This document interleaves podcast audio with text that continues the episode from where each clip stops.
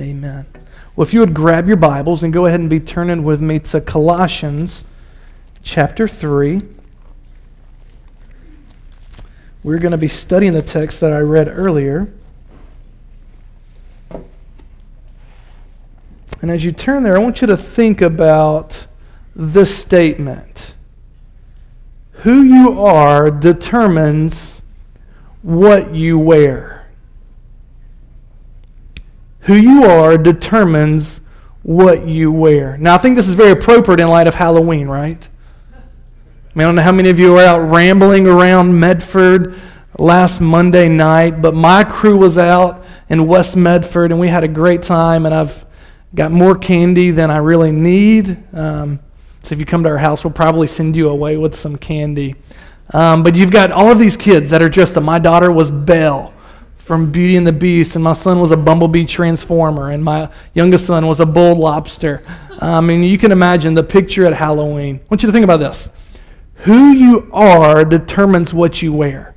Now, even though my daughter was dressed up as Belle, I mean, she's beautiful, but she's not Belle, and my son's not a bumblebee transformer. I mean, just because they dress up like these things doesn't make them these things. I've, I've got another kind of picture I want you to think through today. You guys know I love football, so I'm just going to kind of leave this here for us to refer to today. You know, the, the Patriots have a big game this afternoon with the New York Giants.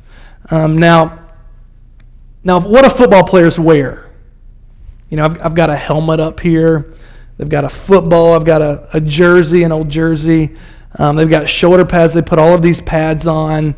Um, now, if I were to put all of this on and show up at Gillette Stadium, are they playing at home today? I think they're playing at home at Gillette Stadium today and say, Coach Belichick, man, I'm, I'm ready to go. I mean, he's going to look at me and laugh, right? I mean, just because I go and I put the gear on doesn't make me a football player with the New England Patriots. Now, Tom Brady shows up. Now, on the other hand, Tom Brady shows up. Coach, I'm ready, but he doesn't have any of his gear on. What is the, what's the coach going to look at him and say? I mean, what's going on, Tom? I mean, you're a football player. Go get your clothes on. You guys see where I'm headed with this? Who you are determines what you wear. Football players wear certain clothes and you recognize them. So, like, we, we recognize a lot of people by what they wear. So, does anybody get the mail delivered at their place every day? And in many places, you can pick out who is the mailman or mailwoman by what they're wearing. Um, or a, a T driver of one of the buses. I mean, they've got the look, they've got the clothes that match what they do. Now, as we kind of jump over here to our analogy today, in Colossians 3.12, Paul's going to say, clothe yourselves. Put on certain things. The idea is imagery. We, looked at last week where Tanner was talking about putting off and taking certain clothes off. We're going to look at this week the putting on. But I want you to think through this with me a little bit. If you're here today and you have no relationship with Jesus Christ, you, you, don't really know, man, what, is, what does it mean to follow Jesus? What does it mean to be a follower of Him, a Christian? If you just take these qualities I'm about to tell you, like humility and gentleness, and put them on, does that make you now a Christian?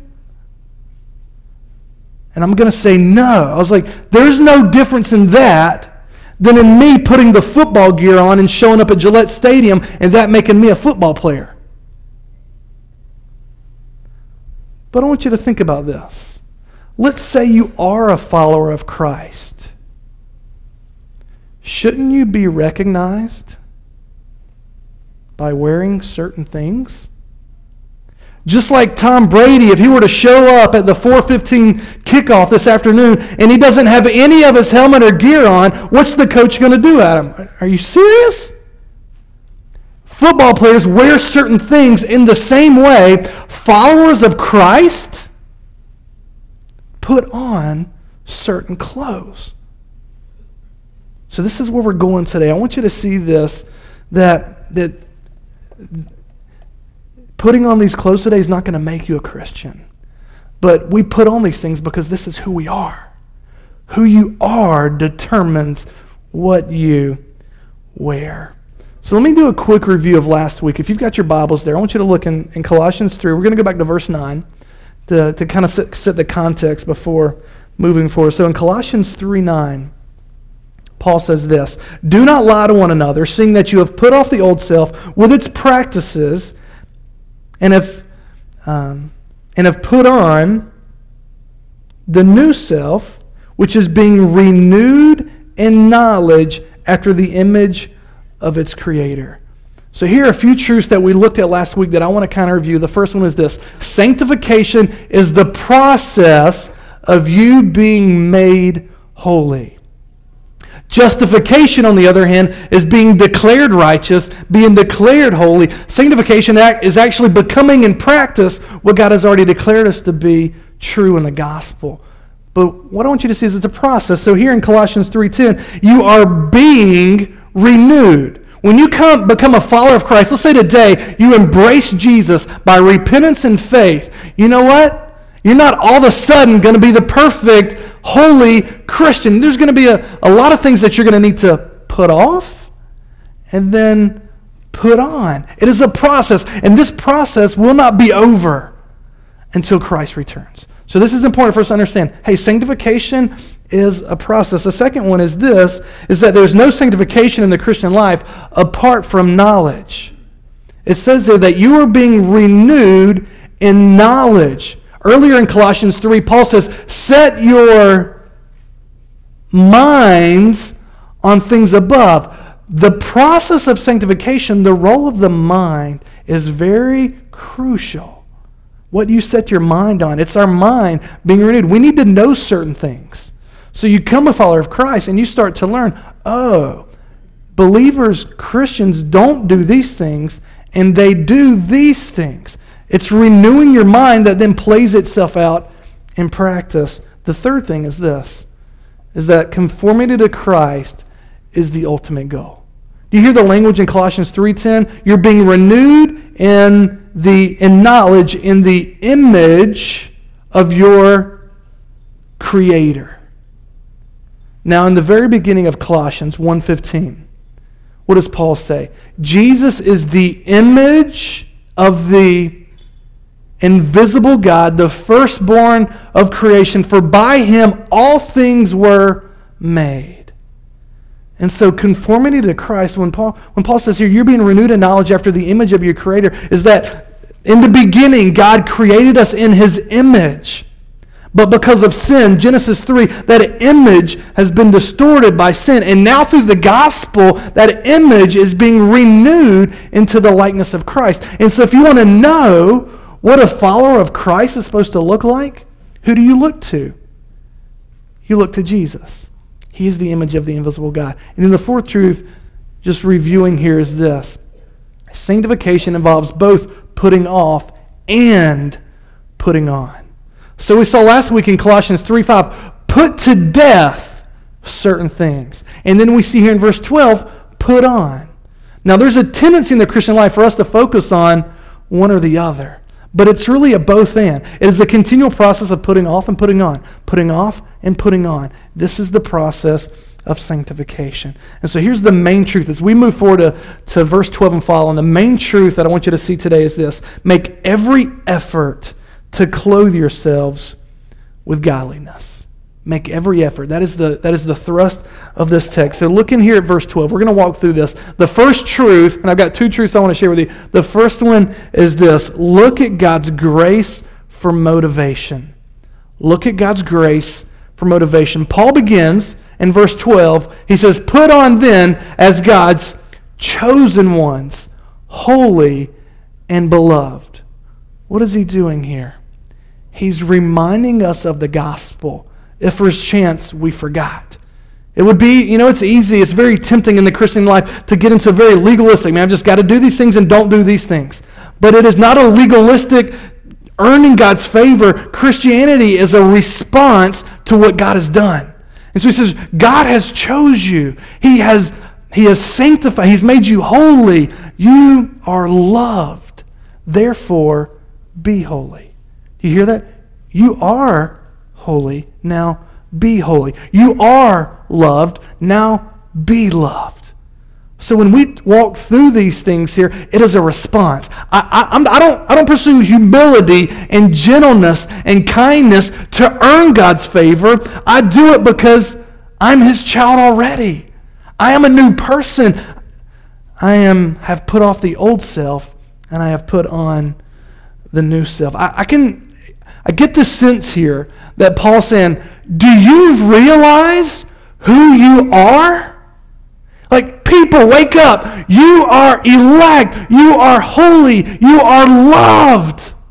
Do you get that? You are a new creature. You're a new person, and you wear certain clothes because of your identity in Christ. Because what Christ has done for you, you now wear different clothes.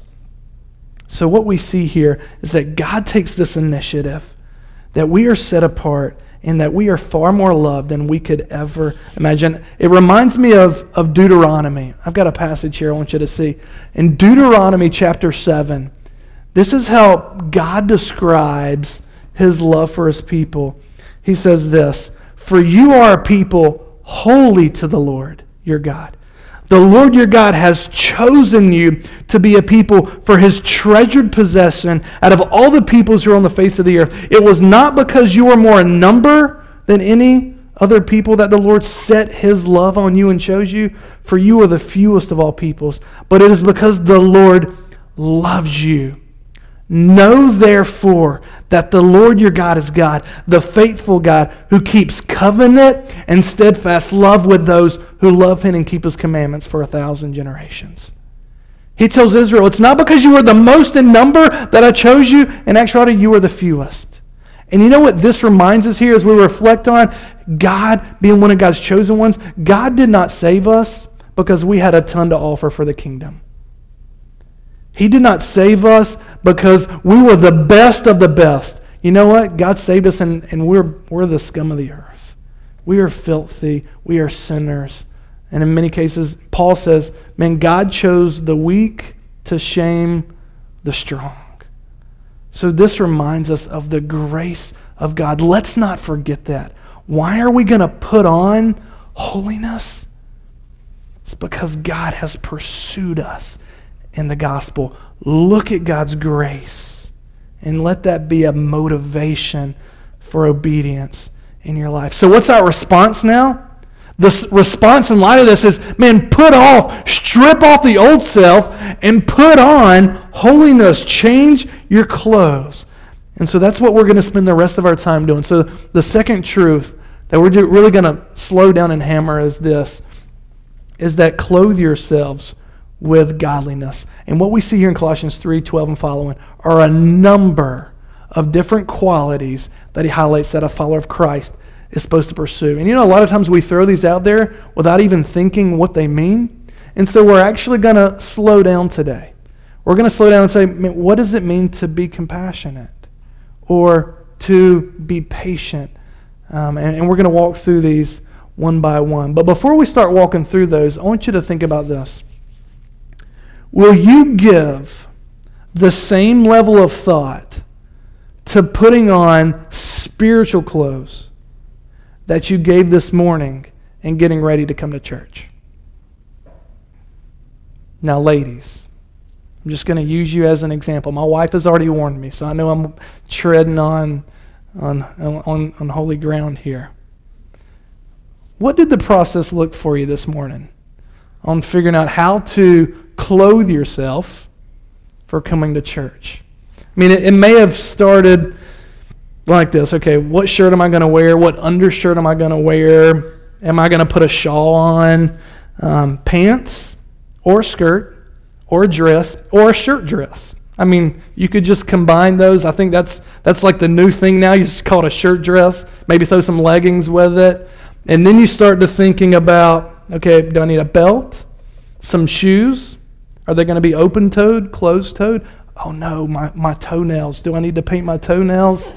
Um, or heel, no heel, stiletto, flat. I mean, all these things. You're like, you're putting all this thought to into what are you going to wear today. Then you go to the necklace. You've got the earrings, you, the bracelet, the rings, and then that reminds you of your fingernails that probably need to be repainted. Um, the headband, the hat. We haven't even got to makeup yet. I mean, and then what about the purse, the multiple purse options that you could go through?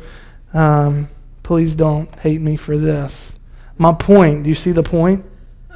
We spend many, many minutes often having a game plan on clothing ourselves. Do you do the same thing in your relationship with Christ? Do you think, do, do, will you devote that much effort? Now, guys, I know we've got to struggle with this analogy here. Try to jump in the mind there for a second. But you see the effort. Maybe I could talk about the effort of Tom Brady, who's getting himself dressed for the game this afternoon. That's not a simple thing. And you're, you're putting everything, you've got to make sure you're mobile and everything works, right? That could be, that's the guy analogy. Just look to Tom Brady, right? But will you make every effort? If God were to come down and say, and to kind of evaluate your effort, what would that reveal? Now, let's acknowledge this. I can't make myself grow. But you know what I can't. Who makes me grow? God does. God has the growth. But you know what I can do? I can plant, I can sow, I can cultivate the soul, and I can do everything using the means of grace and begging God to produce holiness in me. Do we pursue that kind of effort in pursuing godliness? So, I mean, here's what Paul is doing. He, he is painting a picture here.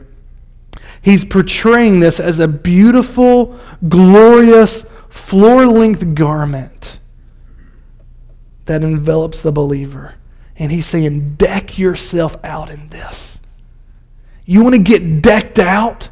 Deck yourself out in gentleness, humility, patience. Deck yourself out. That is glorious. This is what we are to put on. So let's start walking through these. The first one that he mentions here in verse 12 is compassionate hearts. Now, here's what I want to do as we go through these. These are to be an image of our Creator. So, what I want to see as we go through these is how does this reflect Christ? And how does that then set the example for I'm to live. So, compassionate hearts. Let's reflect here in Matthew chapter 9. Look at what it says here about Jesus. Says, and Jesus went throughout all the cities and villages, teaching in their synagogues and proclaiming the gospel of the kingdom and healing every disease and every affliction. When he saw the crowds, he had compassion for them because they were harassed and helpless like sheep without a shepherd. Then he said to his disciples, The harvest is plentiful, but the laborers are few. Therefore, pray earnestly to the Lord of the harvest to send out laborers into his harvest. We look at Jesus and we see a man, the God man, who overflowed with compassion for people. What about you? As you look into the depths of your heart, do you see sympathy for others? Is there compassion for the sick, the injured, the elderly? What about the millions in greater Boston? If you were to stand up on the top of the Pru and just kind of look out over greater Boston, would you have compassion for the people? Would it lead you to pray prayers like this? Lord, look at all of the people. The harvest is great, but there's so few workers. Compassion leads to action. It leads to praying certain prayers. It leads to seeking to meet the needs of people. Are you indifferent to these realities? So let me give you a practical application. You're sitting here and you're evaluating, hey man, I'm not very compassionate. Where do I start? Start on your knees crying out to God, I want to put this on. Meditate on the scriptures, but start with this. Start with your sphere of influence your home, your family, your neighbors, those you work with, your friends. Are you compassionate? Are there any needs there that God might lead you and stir your heart to meet? And then pray for them and go do them. Jesus had compassion. We're to have compassion. He continues on. The second one that he lists is kindness. Now, let me highlight a few scriptures here highlighting the kindness of God. Look here at Romans. I believe it was our first one Romans 2, 3, and 4. Do you suppose, O man, you who judge those who do such thing and yet do them yourself, that you will escape the judgment of God? Or do you presume on the riches of his kindness and forbearance and patience, not knowing that God's kindness is meant to lead you to repentance? If you're here today and you're not a Christian, you're not a follower of Christ, let me tell you this. This right here tells you that God is being very kind with you. What do we mean by that? That he's being kind. Well, let me ask you this. Does God have every right when we rebel against him and sin against him to punish us? He does. He's a holy God. We could go back to the times of Noah, right? And in Noah's days, he said, everybody was wicked and evil except for Noah, who was righteous. And he wiped out the whole earth with a flood. And why hasn't he done that with us? You know why? Because he is being kind, forbearing, and patient. So you may, you may be here today and say, man, I haven't really experienced God or his presence. I mean, here's what the, the scriptures say to you He's been kind to you, He's being patient with you. And what is the goal there? Is that it would lead you to repentance, that you would see, I have sinned against the holy God. He has not destroyed me and you would come and draw near to him. That's what this next verse says in Titus. Verse chapter 3, it says this But when the goodness and loving kindness of God our Savior appeared, he saved us, not because of works done by us in righteousness, but according to his own mercy. Your, your believer today, your salvation is due to the goodness and loving kindness of God. God is good and he is kind. And you know what? He's even kind to those who don't deserve it. Last one I want to see here is in Luke 6. But love your enemies and do good, and lend, expecting nothing in return, and your reward will be great, and you will be sons of the Most High, for He is kind to the ungrateful and the evil. You know what? It's, it's easy to be kind to people who love you, right? Do you have kindness to those who don't deserve it? Who are the people at work that come to mind that you have the hardest time being kind to? You know what Paul says? Put on kindness. God shows kindness to all men, and he does it without distinction. We should too. Now let's just think for a second. Why aren't we kind? You know why? But we're too concerned about our responsibilities, our problems, our plans. And what you're going to see in these qualities is that many of them go hand in hand. So, like, if you're going to be kind, sometimes that means you have to be very patient with people. And that it's going to involve compassion as well. So, it's a lot of these go hand in hand in putting these on. We should be kind and good because God is. Let's go on. The third one he lists here is humility. It doesn't take much to think about the humility of Christ. I mean, think about it. He was born in the humblest of circumstances. Um, he was gentle and humble in heart. He says in Mark 10:45, "I came not to be served, but to serve." He washed the disciples' feet. He taught that he who humbles himself will be exalted, but he who exalts himself will be humbled. And this is what it says in Philippians 2.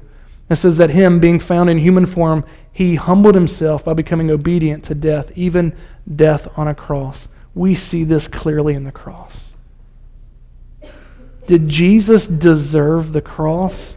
No. He humbled himself. The people that know you best if you were to ask them this question Would you describe me as a humble person or would you describe me as pretty prideful? What would they say?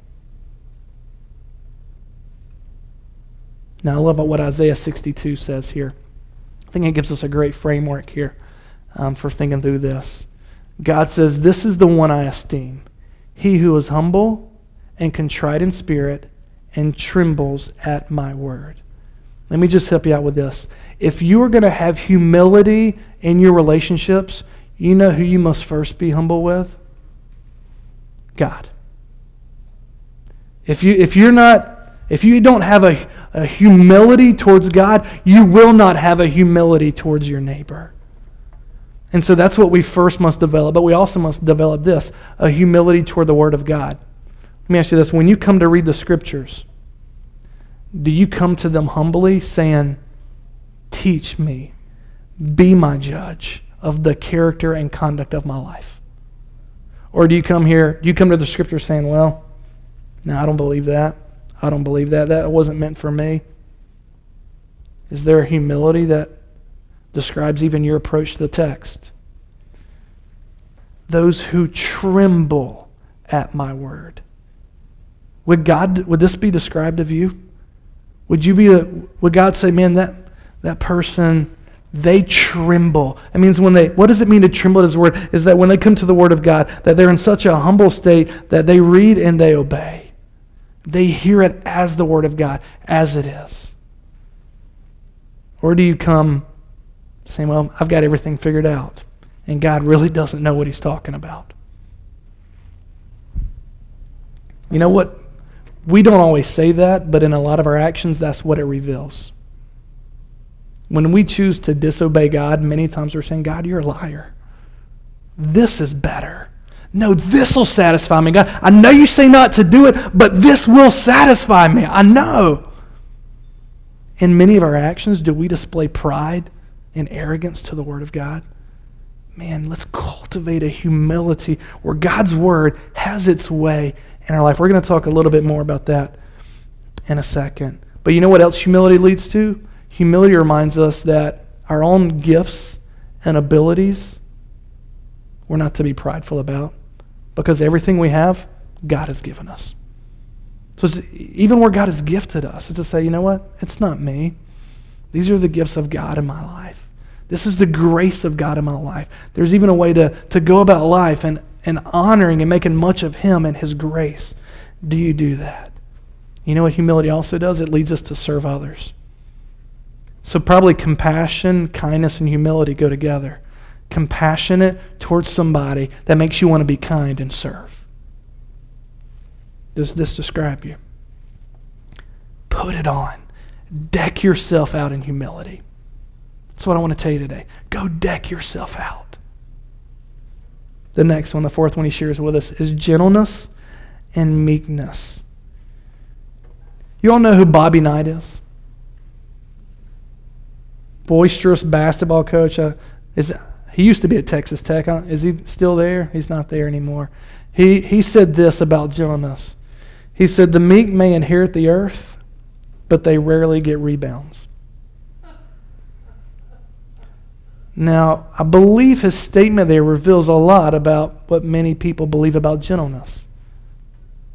I mean, what's, what's he thinking? Hey, the meek, the gentle, they may inherit there, but, but they're not going to be a rebound. To get a rebound, you've got to be You've got to be aggressive. You've got to go fight for it. Can you be gentle and go, no, because gentleness is weakness, it's laziness. Is that what gentleness is? Well, let's look at Matthew 9 and you tell Matthew 11 and you tell me. It says this. Jesus says, "Take my yoke upon you and learn from me, for I am gentle and lowly in heart, and you will find rest for yourselves." Jesus says he was gentle. Now, I know a Jesus that had compassion on the crowds and who would heal the weak, but I also know a Jesus who would go into the temple and he would raise a ruckus there because of, of what they were doing to blaspheme the name of God. So, what is gentleness? It is power under control. Gentleness is not weakness, it's a willingness to suffer injury instead of inflict it. When you are gentle with somebody, you handle it with care. So, let me ask you this do you appear rigid, unyielding, and inflexible with others? Are you dogmatic and opinionated? Are you blunt and abrupt? The people feel at ease in your presence. These might be some things for us to just think through in terms of am I gentle? There is a way to go about the same thing, but to do it with gentleness or to do it with harshness. Gentleness under power, under control. What about this? Do you ever reflect that to not be gentle is a sin? Or what about this? How many people have you ever prayed for? Or how many people have you ever heard pray, God, just make me more gentle? Do you pray for do you pray for compassion? Do you pray for gentleness?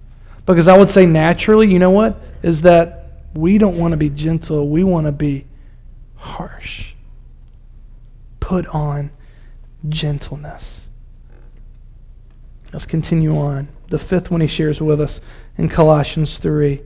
I'm going to read this for us. It says in verse, the end of verse 12, it says, "In patience, bearing with one another, and if anyone has a complaint against another, forgiving each other as the Lord has forgiven you, so you also must forgive.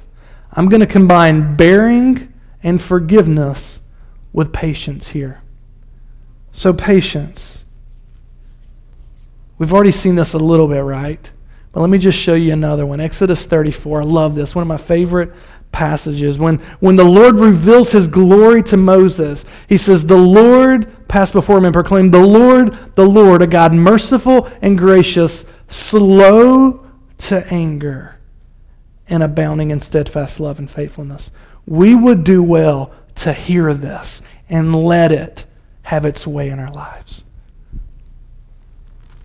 Are you slow to anger with people? Now, in light of this, let's just reflect back real quick.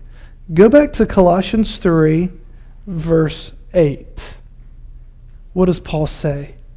But now you must put them all away anger, wrath, malice, slander, and obscene talk from your mouth. So here's the picture put off anger and put on patience. Put off malice and put on compassion and kindness.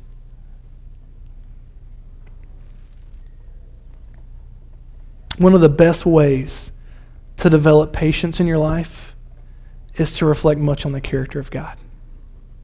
He is so patient with us in our initial salvation, as we read in Romans 2. For those of you today that have not repented and believed in your sins, He is being patient with you. That we should be patient. So, patience reminds us, you know, where do we lose patience? We talk about losing patience. We could just say, where do we get angry or wrathful? It's circumstances and people, right? So you're driving your car and you lose your patience. Or you may say, a long day, mom's, a long day at home with three or four kids. I've lost my patience. I can't take it anymore. People, circumstances. What's, what's at the root of much impatience? Pride. You see that? You're driving the car, and why does it why are you not patient? I've got a plan and I've got a certain time I need to be there by, and you're getting in the way of me. It's all about me. And so, if we're going to learn patience, you know we also probably need to learn? Humility and, and, and dying to ourselves. Deck yourself out in patience.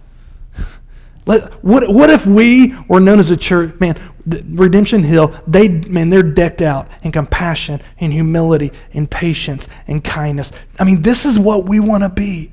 We want the community to know. I mean, Redemption Hill, you meet one of them, let me just tell you, this is what they're going to be known for. They wear certain clothes. They look like Christ. So patience. We also need patience with God.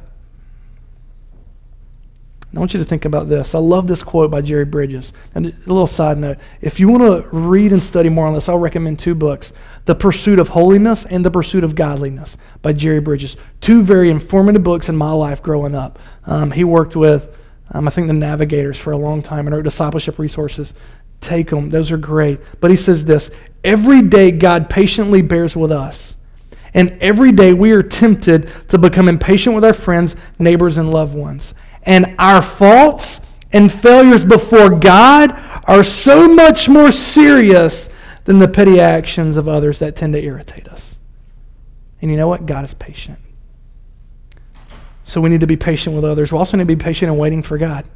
We pray to God and we ask for things, and He teaches us patience. One of the ways I, I was thinking about on the way over today that, that I could teach you all patience, and I shared this with, with Lee, I was like, well, if I preach like an hour and a half sermon today, that would be a great tool and a means of grace to say, hey, I'm gonna, we're going to teach patience today, and we're going to teach our, our children's workers patience because they're going to double their time today. And, and we're just going to just pray for God to come in and produce patience in us.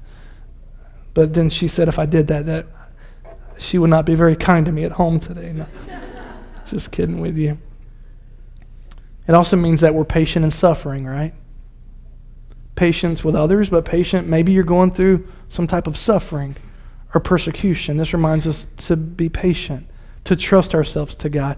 And this idea of forbearance, bearing with one another. You know what our tendency when people um, hurt us? It's to what? To hurt back, right? But you know what Paul says in Romans? Do not be overcome with evil, but overcome evil with good. Do not, don't return with evil because he says this the Lord will repay. The Lord is the ultimate judge. I, am not God. It's it's learning that hey, man, if somebody does something against me, man, I can forgive because I know ultimately that God is in control. And even though this whole world maybe it may go unnoticed, God sees everything. And so the more you understand the justice of God, the more you come to understand and you're you're able to forgive one another. I want to give you five, five truths about what forgiveness is here. And I want to just highlight this. In the text, Paul says, Forgive. Why? Because the Lord forgave you. Do you see the gospel? What God is, is the motivator for where to forgive. Here's one what forgiveness is deciding to live with the consequences of another sin. That's forgiving. When I forgive somebody, I'm deciding there may be consequences and I'm going to live with it. The second one is this it's forgiving is promising not to bring the sin up to the offender, to others, or to yourself. Here's what we like to do we like to forgive, and then we'll bring it up a couple years later. Marriages, husband, wives, does this bring something to mind there? This is, I mean, this is relationships. We, it's like we always want to kind of tuck it away in our arsenal. Now, let me just say this you'll never forget. A lot of times we talk about forgive and forget. You, can, the, the, you cannot forget. In the sense, I mean, our memory, we can't force things to go out of our memory. But what do we mean by that? We mean that I'm not going to bring it back up and use it against you. Man, in our relationships, we must practice this. Here's another one here. Forgiveness means, forgiving means you resolve to revoke revenge. You said, hey, I'm not, I'm not coming back. I'm not coming after you. I'm going to I'm gonna do good. Here's another one. Um, forgiving means you're determined to do good to them rather than evil. And then finally, I think we've got one more. True forgiveness pursues relationship and restoration. You know what forgiveness isn't? It's, it's not just to give up on the relationships. I'm just saying, man, okay, I'm just going to keep my distance. No, you know what forgiveness is? You go and you pursue that person. That mean, may, what does that involve? It means humility. It means confessing sin, but it pursues relationship. Let us be about this. If Redemption Hill is going to have a community of people that live the way God wants them to live, this must we must forgive. We must be patient. We must forbear with one another. He continues on. And he says here in in Colossians 3 verse 14, and above all these put on love, which binds everything together in perfect harmony. Why is love supreme? I mean, when we think of the fruit of the Spirit, right? Galatians 5 22. The fruit of the Spirit is, what's the very first one? Love. Love is at the very beginning there. We think, hey, Jesus, what are the greatest commandments? Love God, love your neighbor. Those are the two greatest commandments. We think of 1 Corinthians 13. If you've got knowledge and prophecy and tongues, but if you do not have love, nothing. And he continues on love is patient, love is kind. Here's what love is love is like the belt that binds all of these things together. It's not so much a character trait as it is an inner disposition of the soul that produces them all. So, why am I going to have compassion on my neighbor? Because I love them. Why am I going to be patient? It's because of love. Why am I going to do kind? It's because of love. And again, God is the picture. Look here at 1 John. 1 John 4, 10 through 11 says this, And this is love, not that we have loved God, but that God has loved us and sent his Son to be the propitiation for our sins. Beloved, if God so loved us, we ought to love one another. Did God love us when we were his friends? No. You know what Romans says? Romans says, But God demonstrates his love for us while we were still sinners.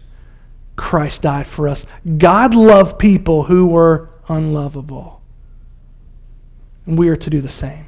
It's easy to love those that love you. What about this? Do you put on love even with those who do not deserve your love? What does love cost you? Because love usually costs something. God gave his son. Jesus laid down his life. What does love cost you? Let's continue on. The next one he takes us to here is um, verse 15 peace. And let the peace of Christ rule in your hearts, to which indeed you are called in one body, and be thankful. Obviously, we see here peace with God. God took the initiative with us and has made peace with us through Christ. So we were enemies, and now we are at peace through a relationship with Christ. Now, I know we're reading these for the most part in a very individualistic sense, but when Paul's writing this, he's writing to the church at Colossae, and he's like, Y'all, you all, you know, just put that. That's what he's saying. You all, as a community, put on humility and kindness and patience and peace. So he's not necessarily talking about individual peace with God, even though that may be a component of it. He's talking about corporate peace as a community. And so even as we come together and make decisions of Redemption Hill Church, he's saying this. I mean, for the sake of peace, would you be willing to overlook a wrong that somebody made? Let the peace of Christ rule. What he's describing here is an umpire. It's the picture, um, the word rule there, let the peace of Christ rule. It's that of an umpire in athletic games who directed the competition and they determine the decisions. So the peace is going to be an umpire among us and it's going to rule. And we are going to pursue peace. Deck yourself out in peace. Are you a person of peace? Do you pursue peace with others? Or what's the opposite? Wrath, malice, obscene language, lying. What he described in Colossians 3:8. No, put those off. Pursue peace in the things in the what you talk, things you say, what you say about others. Are you gossiping? That's not pursuing peace. Are you edifying, uplifting? Let's pursue peace. And then thankfulness. This has been a continual theme throughout Colossians already. We could go back to Colossians 2, verses 6 and 7. Therefore, as you receive Christ Jesus the Lord, so walk in him, rooted and built up in him, established in the faith, just as you were taught, abounding in thanksgiving. When Paul prays, he prays with thanksgiving in his heart for them. What does thanksgiving do? It recognizes that God has provided and cares for us. Thanksgiving recognizes that we're totally dependent upon Him. Do you overflow? Do you abound with thanksgiving? And you know what thanksgiving will also promote? Content, contentment. When you give thanks, you're content with life. When you don't give thanks, what are you doing? You're grumbling, right? So if we can develop an attitude of thanksgiving, it will promote contentment in every area of our life. You know what? We pray for God's intervention in our lives, and when He provides, you know what we usually do? We congratulate ourselves instead of giving thanks to God. So when you pray for things, make sure you give thanks to God. It's not you, it is the grace of God. Last two things I want us to look at here. We're going to look at 16 and 17 and wrap up. Verse 16 Let the word of Christ dwell in you richly. Do you treasure the word of Christ? What is he referring to, the word of Christ here? Um, he's basically the, the, the truth about Christ, namely, all the truth that's been revealed about him in the scriptures. If you were to look at Ephesians 5, it's identical with being filled in the Spirit. So in Ephesians 5:18 it says, "Do not be drunk with wine, but be filled with the Spirit, teaching and admonishing one another in psalms and hymns." Here instead of saying be filled with the Spirit, he just says, "Let the word of Christ dwell in you richly." So you've got the Spirit and the word. That shouldn't surprise us, right? Because the Spirit is what guided men as they wrote the scriptures. The Spirit and the and, and the Word go hand in hand. The sword of the Spirit is the Word of God. And so, very similar there. Let the word of Christ dwell.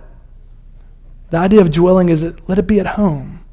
Let, let the word of God, let the truths of Scripture be at home. Let it take up resident in your life. Read the word, pray the word, hear the word, respond to the word. And as you treasure up the word, one of the primary means of the word is the way you kill sin. So, how do you put to death sin? You take up the word, you treasure it, and you believe it and you kill sin with the word. The way godly character is developed, the way your mind is renewed. This process of sanctification will not happen unless you take up the word of God. Think about this. The amount of time I spend either meditating on the word of God or by being influenced by the world will determine where I am in my pursuit of holiness the amount of time that I take up meditating on the Word of God or being influenced by the world will determine where I am in my pursuit of holiness. What describes your life? Does the Word of God, is it dwelling in you richly? Now, not only in an individualistic sense, but in a communal sense. I mean, as a church, the Word of God should dwell in us. That's why on Sundays, we want to prioritize the Word of God. We have, have a scripture reading usually every Sunday. We want songs that reflect the Word of God. When we preach on Sundays, it's going to be right out of the Word of God because we believe that this ought to have the central place in the life of the church. When we pray, when we do corporate prayer, we want our prayers to be praying the Word of God. But he says here, teaching and admonishing with psalms and hymns spiritual songs. And what Paul is highlighting here is the role of even music and song in the church. Someone says he's saying the way that you're going to teach and admonish is through the songs. Now we know that there are other, other, other ways of teaching and admonishing through preaching and teaching, but he's connecting this here with our music. So in a world where in many churches you've got worship wars, which style of music are you going to have? What do we want to elevate? We want to elevate the word. The style is not as important as the content of the song. And so as we're evaluating what songs we're singing, man, it may sound great, but does it teach? Does it take us to the text? Does it elevate Christ? And so we try to do that as Micah leads us in song each Sunday. Man, he's looking over the words of, of these songs, and we're reflecting over, man, how does this take us to the gospel, to Christ? And as these distinctions here, Psalms in the early church, they put many Psalms to, to song and they would sing them. So, like today, we sing um, Psalm 136 The Lord's love endures forever. And hymns, eh, some say Colossians 1. 15 through 20 may have been a hymn of the early church. They actually sung hymns, songs about Christ, and then spiritual songs. And we do this with thankfulness in our hearts. So it's not just singing, it's what's going on in the heart. Because you can sing orthodox songs and have deadness going on. Let it not be said of us that we honor God with our lips, but our hearts are far from Him, but that we always sing with thankfulness for what God has done. And then finally, Paul wraps up this whole text in Colossians 3:17 and whatever you do. So he's talking about putting on, and he doesn't hit up every area of life, but he says, man, whatever you do in word, whether it's something you say or whether it's something that you do, you do it all in the name of Jesus. Similar to 1 Corinthians 10:31. Whether you eat or drink, do it all to the glory of God. Let me ask you this. What would your life look like if it were actually the case that literally everything you did or said or thought or even dreamed was in the name of the Lord Jesus?